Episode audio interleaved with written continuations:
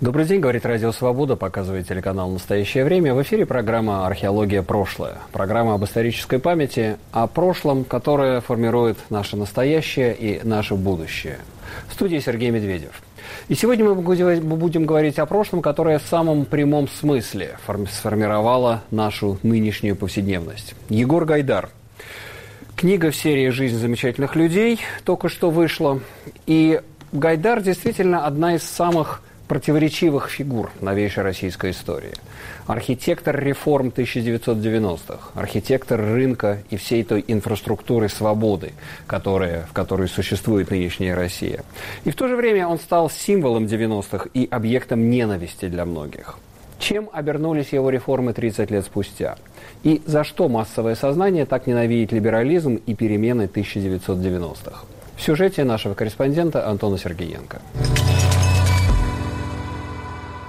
В издательстве «Молодая гвардия» в серии «Жизнь замечательных людей» вышла биография Егора Гайдара за авторством журналистов Андрея Колесникова и Бориса Минаева. Большинству он известен как экономист-реформатор. Однако многие считают реформы, начатые в 1992 году, разрушительными для экономики России и отзываются о Гайдаре в негативном ключе. Стандартные претензии развалил экономику страны, вверг людей в нищету и обанкротил предприятия. После назначения заместителем председателя правительства по вопросам экономической политики и министром экономики и финансов Гайдар провел либерализацию внешней торговли и розничных цен, приватизацию госсобственности и финансовую стабилизацию. Мнения о Егоре Гайдаре разделились. Одни считают, что ужаснее 90-х в истории страны ничего не было, обвиняя во всем либералов-реформаторов. Другие, что Гайдар за год, проведенный в правительстве, успел столько, что некоторые наработки того времени до сих пор действуют. Какой какой след оставил Егор Гайдар в истории России и почему к нему до сих пор такое противоречивое отношение? Обсудим эти проблемы с нашим сегодняшним гостем, с автором книги Андреем Колесниковым. Андрей, э, помимо прочего, руководитель программы «Российская внутренняя политика» и политический институт и Московского центра Карнеги. Андрей, в этой книге ее, собственно, заглавок, заголовок «Человек не отсюда». Егор Гайдар «Человек не отсюда». И вот э, я подумал, что действительно в нем была какая-то, так сказать, особенно в поздние годы, может быть, такое ощущение, а, ну, блаженного немного человека, который далеко оторван от массы, который далеко оторван от толпы, от простых людей, э, такой ботаник, э, интеллигент во власти. Это сознательно вами вот э, закладывалось в значение? Почему человек не отсюда? Надо сказать, что да, действительно, там в последние годы он как бы удалился от дел, сидел на холме, причем в буквальном смысле в Дунино, в деревне, и писал книги, и казался действительно по манере поведения таким не просто интеллигентом, а э, вот немножечко таким вот э, гиперботаником. Да. Это Пришвинская Дунина, да? Пришвинская Дунина, да. Это, это место, где он со своей вот второй женой Марией Стругацкой проводил летом, э, проводил, проводил лето в детстве несколько раз. Они снимали там дачи родители, они, собственно, с тех пор и знакомы. И это место, ну, как у многих людей э, в биографии, э, э, люди родом из детства, и вот те, те места, которые важны в детстве, они остались важны для него. В какой-то момент там продавался участок, и они кинулись и купили этот участок, потом долго строились, и вот последние годы он провел там.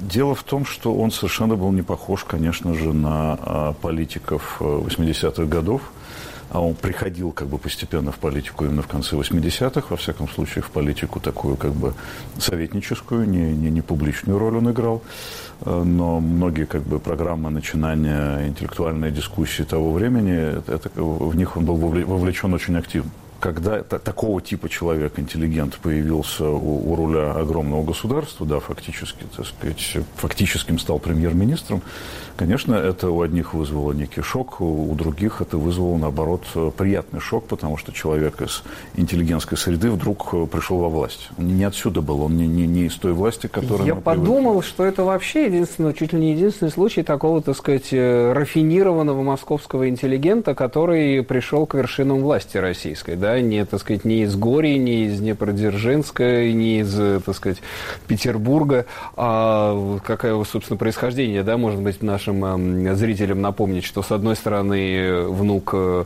Аркадия Гайдара, с другой стороны, внук, ну, может быть, немногие этого знают, Павла Бажова, да, уральского сказочника, и, кроме всего прочего, еще вторым браком женатый на дочке Аркадия Стругацкого. Да, абсолютно такой вот э, круг, не предполагающий никакого отношения к власти вообще. С другой стороны, это... Но это облегчило его пусть во власть? Вот это вот, так сказать, элитное происхождение? Все-таки Аркадий Гайдар, пионеры, Тимур Гайдар был не последний человек э, в, так скажем, в пантеоне советском. Вот если верить э, в данном случае мемуарам Ельцина, э, это сыграло свою роль они же земляки, как бы, да, свердловчане, получается. И э, Ельцин признавал, что в, в этом человеке, во-первых, его подкупило вот это э, свойство не отсюда, он вообще с такими людьми не общался никогда. Ни, ни в обкомах, ни, ни, ни, ни в ситуации, когда пришла Горбачевская элита. Таких людей там не было. А, и Ельцина это сильно как бы подкупило. И он понял, что этот человек не хочет власти, он хочет как бы э, сделать дело.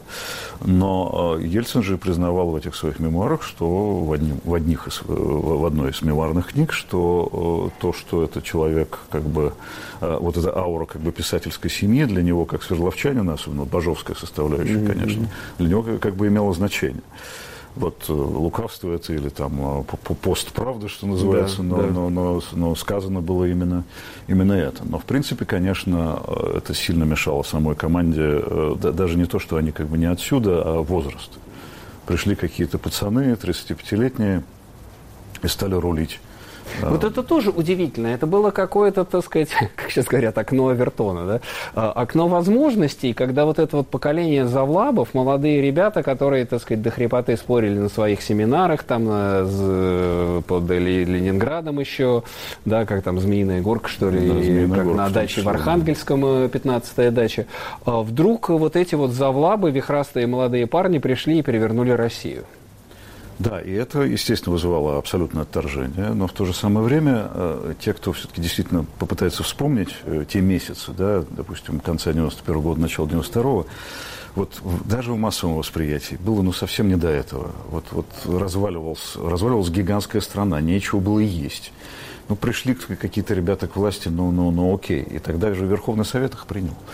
А, как команду, которая будет делать реформы. Они проголосовали за эти реформы. А потом да, начался страшный конфликт, и их упрекали в том, что они слишком молодые, что они мальчики в розовых штанишках и так далее и тому подобное. Чикагские мальчики, не знающие жалости к собственному населению. А так, в общем, ну, пришли, да, и стали что-то делать. Э, ну, под крышей Борис Николаевич, который в первое время был э, премьер-министром. Он взял на себя как бы эти обязанности, потому что э, нужно, ну, нужно было какое-то политическое обеспечение вхождения этих людей во власть. Сами они думали, и никто уже не, не может вспомнить, почему они назывались командой Камикадзе, кто первый об этом сказал. Но они все время твердили о том, и, может быть, это был их недостаток, и Ельцин это раздражало, в конце концов, что мы вот тут на несколько месяцев. Мы сейчас вот проведем либерализационное мероприятие, или как Гайдар, дефибрилляционное, то есть реанимируем да, экономику, да. значит, поставим ее на рыночные рельсы, а потом нас съедят, расстреляют. Ну, вот, вот, вот эта психология камикадзе, она у них была. Но интересно, что камикадзе из них фактически оказался один Гайдар. Потому что остальные, если посмотреть, они, в общем-то, до сих пор более-менее успешны. Чубайс Анатолий Борисович, Шохин, в общем, тоже при делах, вот, Авен э, более-менее. То есть, если посмотреть по всем вот этим вот э, либералам 30-летним э, того поколения, они пережили все, собственно, извивы путинизма. Да, почти все потом остались так или иначе на госслужбе, кто-то ушел в бизнес – кто-то э, адаптировался к новым обстоятельствам, несмотря там же, на... Там же Элла Памфилова еще была с ней. Элла Памфилова была министром. Она была министром социального да. обеспечения труда, если там по-разному все это называлось. И она была, в общем, ну, не близким членом команды, но, но, но скорее в команде. Да? Книжки я читал, и вспоминаю, что главное, чем она запомнила, своей эмоциональностью. Вот это. И своей, вот это, так сказать, слезами своими она, так сказать, до сих пор. Да, она до сих пор весьма эмоциональна, но слезами да, женщину не орошает, она скорее как бы на коне. Избиркома, да. И Шойгу, между прочим, был министром. И у него были замечательные отношения с Гайдаром. Гайдар очень уважал. Потому что э, чрезвычайных ситуаций было таки много. И Шойгу показал себя тогда, в общем, вполне себе э, с положительной стороны. Ну, да, многие просто э, адаптировались, слились с окружающей действительностью. Чистых либералов осталось немного, тем не менее, но кто-то кто остался, кто-то умер из как бы людей второго ряда команды, да, там, например, министр Машец, который возглавлял там Министерство по делам СНГ, один из э, членов команды. И Кто-то в тюрьме, как Улюкаев. Тоже ввиду некоторых так попыток адаптироваться к системе и влиться в нее, и мимикрировать. Когда говорят о том, что вот Гайдар, может быть, сейчас тоже, он бы помогал там власти, писал бы свои какие-то программы, я, судя по тому, что мы с, с автором узнали о, о Гайдаре, это, это было бы, это, это вряд ли. Он, он человек был все-таки совершенно других взглядов и очень идейный. Он, бы он был человек, да. Э, минимум самоустранился да. бы от всего. Но он человек государственнический был. Он мыслил государственно или он все-таки был, э, мыслил с точки зрения, я не знаю, там, человека, освобождения, личности, индивида?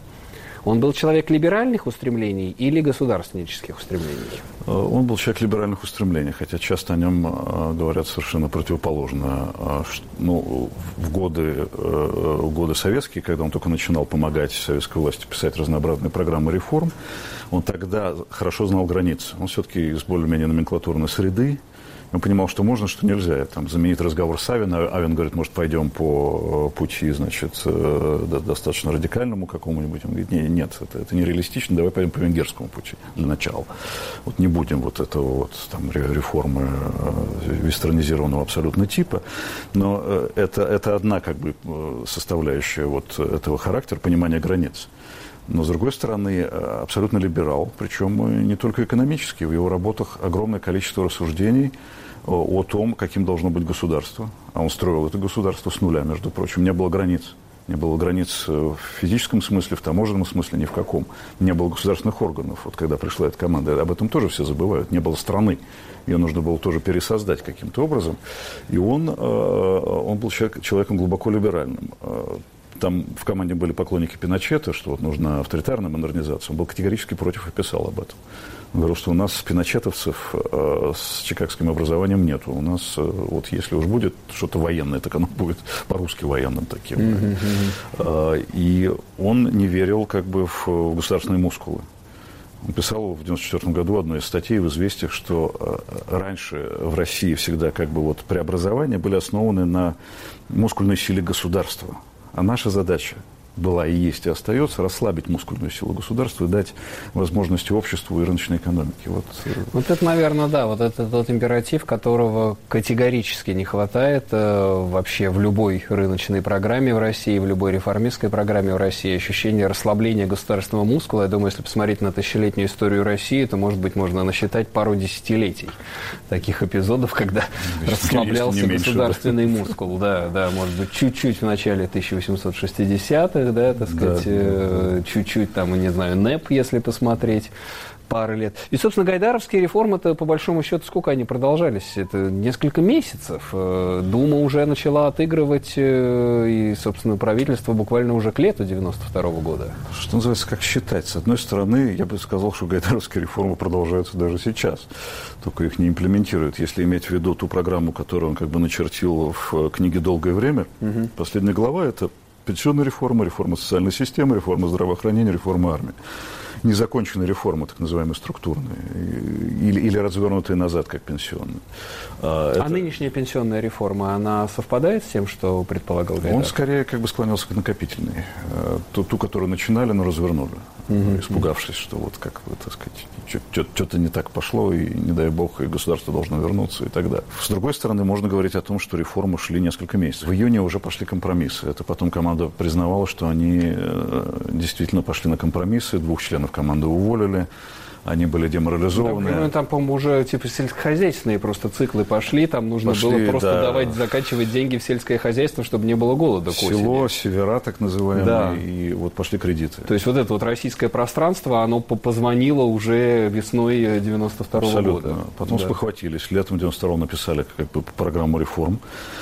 Которая, как вот утверждает, например, Владимир Мау, ректор Академии народного хозяйства, которая была выполнена. Единственная правительственная программа, которая, в принципе, была вот выполнена по построению ну, общем, рыночной экономики. Да, ну, в общем, интересное, интересное замечание. Я думаю, зафиксируем здесь, что в каком-то смысле гайдаровские реформы продолжаются до сих пор, и дело Гайдара живет и побуждает, и побеждает, и побуждает, в том числе, несмотря на Скорее весь тот вал ненависти, который на него обрушивается, и о чем мы поговорим после небольшой паузы. Программа «Археология. Прошлое». Говорим сегодня о недавнем прошлом. Вспоминаем Егора Гайдара в связи с книгой в серии «ЖЗЛ», которую написали Андрей Колесников, который у нас сегодня в гостях, и Борис Минаев. А о Егоре Гайдаре вспоминает политик Владимир Рыжков. С моей точки зрения, Егор Тимурович – это цельная, последовательная фигура. Мне довелось его знать лично, довелось довольно близко с ним контактировать довольно много с ним работать. И это был человек э, громадного интеллекта, громадных волевых качеств.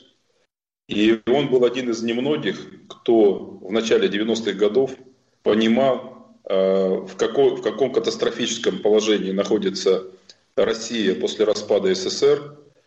И одним из немногих, кто понимал, что с этим надо делать, может быть, еще было два-три человека, которые это понимали, например, Григорий Явлинский. Но, несомненно, Егор Гайдар, э, как экономист и как мыслитель, хорошо понимал э, всю, всю глубину катастрофы. И те реформы, которые он проводил, э, проводились им осознанно, по определенному плану. Он прекрасно понимал, что надо делать и как надо делать. Это касается и введения рыночных цен – это касается и введения реальных денежных отношений, и программы приватизации, и обустройства денежной системы, банковской системы и так далее. Поэтому Егор Гайдар – это великий реформатор, который спас нашу страну от окончательного экономического финансового краха, от коллапса. Я думаю, что э, со временем все больше людей будут это понимать и отдавать должное этому великому реформатору. Что касается того, почему его так не любят и э, почему на него обрушивается такая критика, ему приписывают то, в чем он совершенно не был виноват. Ему приписывают э, экономические трудности начала 90-х. Ему приписывают э, гиперинфляцию 92-93 года. Ему приписывают обнищание людей. Но в этом всем виноват абсолютно не Егор Гайдар, а в этом виновата советская экономическая модель, которая закончилась полным коллапсом и катастрофой. И как раз вот этот э, крах экономики, э, крах промышленности, обнищание людей, потеря вкладов в Сбербанке, гиперинфляция – это не результат действия Гайдара и его команды, а это результат краха советской экономики, к которой Гайдар не имел никакого отношения. Поэтому здесь, как говорится э, в русском языке, с больной головы перекладывают на здоровую. Политик Владимир Рыжков в разговоре с Антоном Сергеенко. А, возвращаясь к эпизодам из жизни Гайдара, то, что он, да, всегда говорил, что надо расслабить государственный мускул, но был один эпизод, когда все-таки государственный мускул пришлось напрячь. И это 4 октября 1993 года. И то, что Гайдару многие вспоминают, то, что он неоднократно и по эху Москвы, и в других публичных местах призывал москвичей идти к Моссовету, раздавали оружие. Как он к этому в дальнейшем относился? Были ли у него какие-либо сомнения по поводу этого эпизода и вообще роли государства и Ельцина в мятеже октября 1993 года? Относился так же, как, собственно, в тот день, когда он вышел в эфир. Э, то есть он считал этот шаг единственным возможным и правильным. Э, в последующих интервью спустя годы он говорил о том, что э, это одно из самых страшных решений, которое ему пришлось принимать. Он все время был вынужден принимать решения в 92 год, это принятие решений от мелких до, до крупных. Но логика его была такова, что тогда армия думала о том, на чью сторону встать.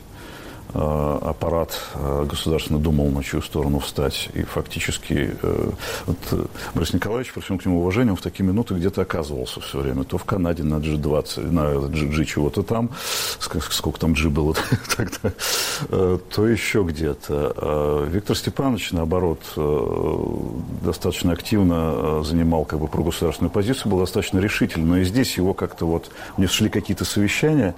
И а своего... генералам было не дозвониться, я понял я читал было книжку, так сказать, они, так сказать, не, не, недоступен, они, на бюллетени заболели. заболели. Они все заболели.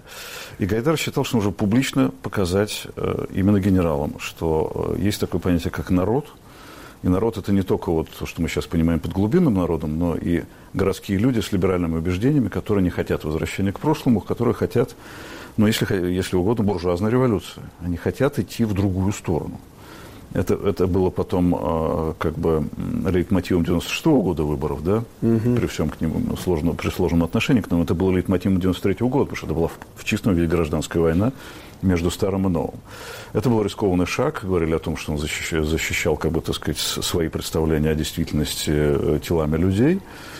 Но э, он считал, что это, это перевесит э, что весы качнутся в сторону как бы, демократии, и армия перейдет на сторону демократии, поняв, что э, люди-то, народ как таковой здесь, что, что разные бывают народы, тот народ, который стоит поддержать.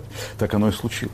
Думаю, что это в каком-то смысле переиздание августа 91 -го года когда несколько тысяч, ну, в 91-м десятков тысяч, э, так сказать, просвещенного городского класса, собравшихся около Белого дома, качнули маятник истории и не дали состояться гражданской войны. И вот тут тоже в 93-м году фактически, так сказать, военным был показан призрак гражданской войны, и все, и после этого уже выкатился танк на Новоарбатский мост.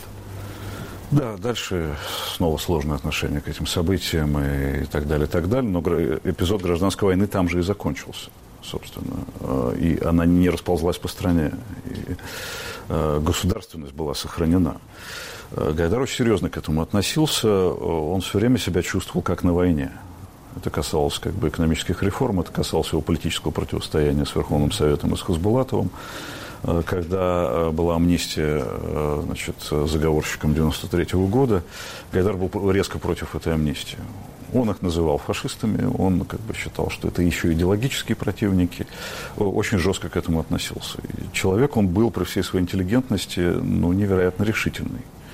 Э, может быть, этому досталось как бы от одного из дедов, угу. но он вырос на самом деле в военной семье. У него, были вот эти представления о том, что э, когда ты принимаешь решение, то нужно, в общем, шашкой на голову бежать. Вот. И э, ровно этим он и занимался при ощущении того, оно постоянно у них было. Можно сейчас рассуждать, что это ложное ощущение, что можно было пропустить Зюганова, можно было, там, я не знаю, пропустить Хазбол, ничего бы не произошло после этого. У них не было такого ощущения. Не было впечатления, что э, это война и что в войне должны быть победители. Либо они, либо, либо их э, на фонарях повесят, либо они остановят, так сказать. Но интересно, сторону. что его война не закончилась. Гайдара нету, а вот это вот, да, ненависть к Гайдару и его то, что вот стигматизация его имени остается. Почему? Почему именно Гайдар стал таким средоточием вот этого вот народного мифа о 90-х, этого гнева?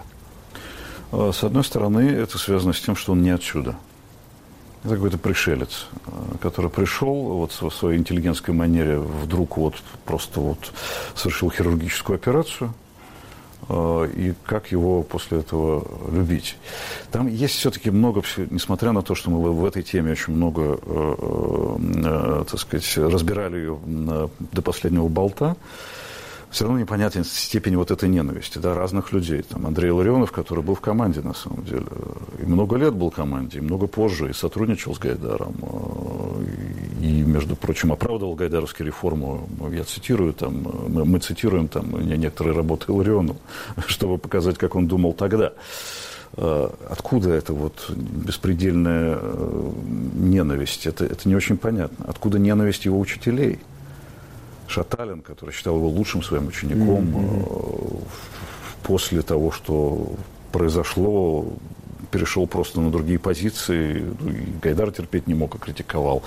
И говорил о том, что нужно регулировать цены, и нужно все вернуть назад. Это те люди, которые не знали, что сделала советская экономика, потому что она разваливалась на глазах. Ее экономики же не было, когда пришел Гайдар. Она, Там же Глазьев был еще рядышком тоже, по-моему. Был Глазьев. Если, так сказать, не к ночи будь помянут. Был Глазьев, да, который... Но он довольно быстро перешел на ту сторону. Опять же... Уже в 93-м, по-моему, Да, да, это, это, в, это разговор... В октябре 93-го в Белый дом том, перешел кто где чувствовал власть. Говорят, что ну, некоторые из команды, кто оценивает его эти шаги, они говорят, что он почувствовал, что власть приходит туда. Mm. Поверил в то, что она будет там. Mm-hmm. В каком-то смысле он ну, в долгосрочной перспективе не прогадал, оказался да, прав, да. и, между прочим, потом тоже был во власти. Сейчас где-то там в каких-то высших атмосферах, атмосферных слоях э, уже да, да, да, пророчествует. находится. Да. Крах доллара неизбежный. Суммируя, что можно сказать, что, так сказать, Россия в итоге в ее отношении с Гайдаром, в ее отношении с 90-ми годами, годами не совладала с опытом свободы? Та свобода оказалась чрезмерной, и, так сказать, сначала экономика, а затем уже и общество вернулись в прежнее состояние? Я бы сказал да, и нет. С одной стороны, да, не совладало, потому что то, где мы находимся, это весьма специфическое состояние авторитарного режима. Ровно то, против чего боролся Гайдар. Вот он написал работу в 1994 году, довольно тонкая книга, называется «Государство и эволюция». Да.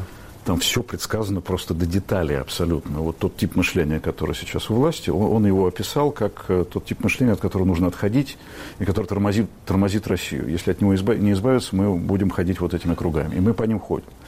А, когда был перевод этой книги на английский, он написал предисловие и сказал, ну, я думал в 94 году, что 2-3 года, и окей, эта книга перестанет быть актуальной. Mm-hmm а перевод вышел в нулевые. Она до сих пор актуальна, а потом прошли еще годы, еще годы, и выяснил, что вот этот подход э, еще более актуален. Э, если бы в нулевые годы не, не поменялась власть в ту сторону, в какой она поменялась, по Медведевскому эпизоду, мы, когда Медведев стал да. президентом, мы это чувствуем.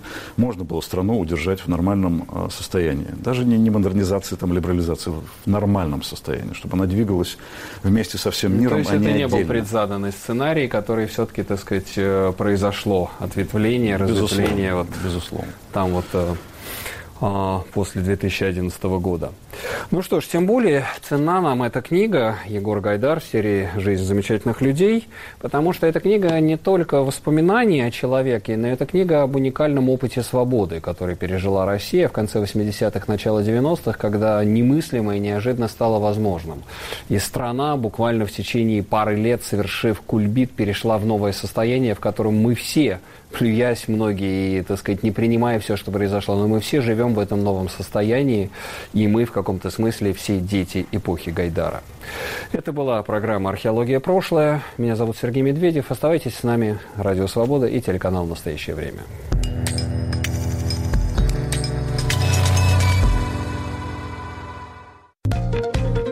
Самые интересные дискуссии из соцсетей. Подкаст «Цитаты свободы». Каждый понедельник и четверг я, Аля Пономарева, пересказываю вам самые важные дискуссии, чтобы вы могли не тратить время на чтение Фейсбука и просмотр Ютуба. Слушай подкасты «Радио Свобода» в iTunes, на Google Подкаст, в Яндекс Music, в Castbox и Spotify. Подкасты «Радио Свобода».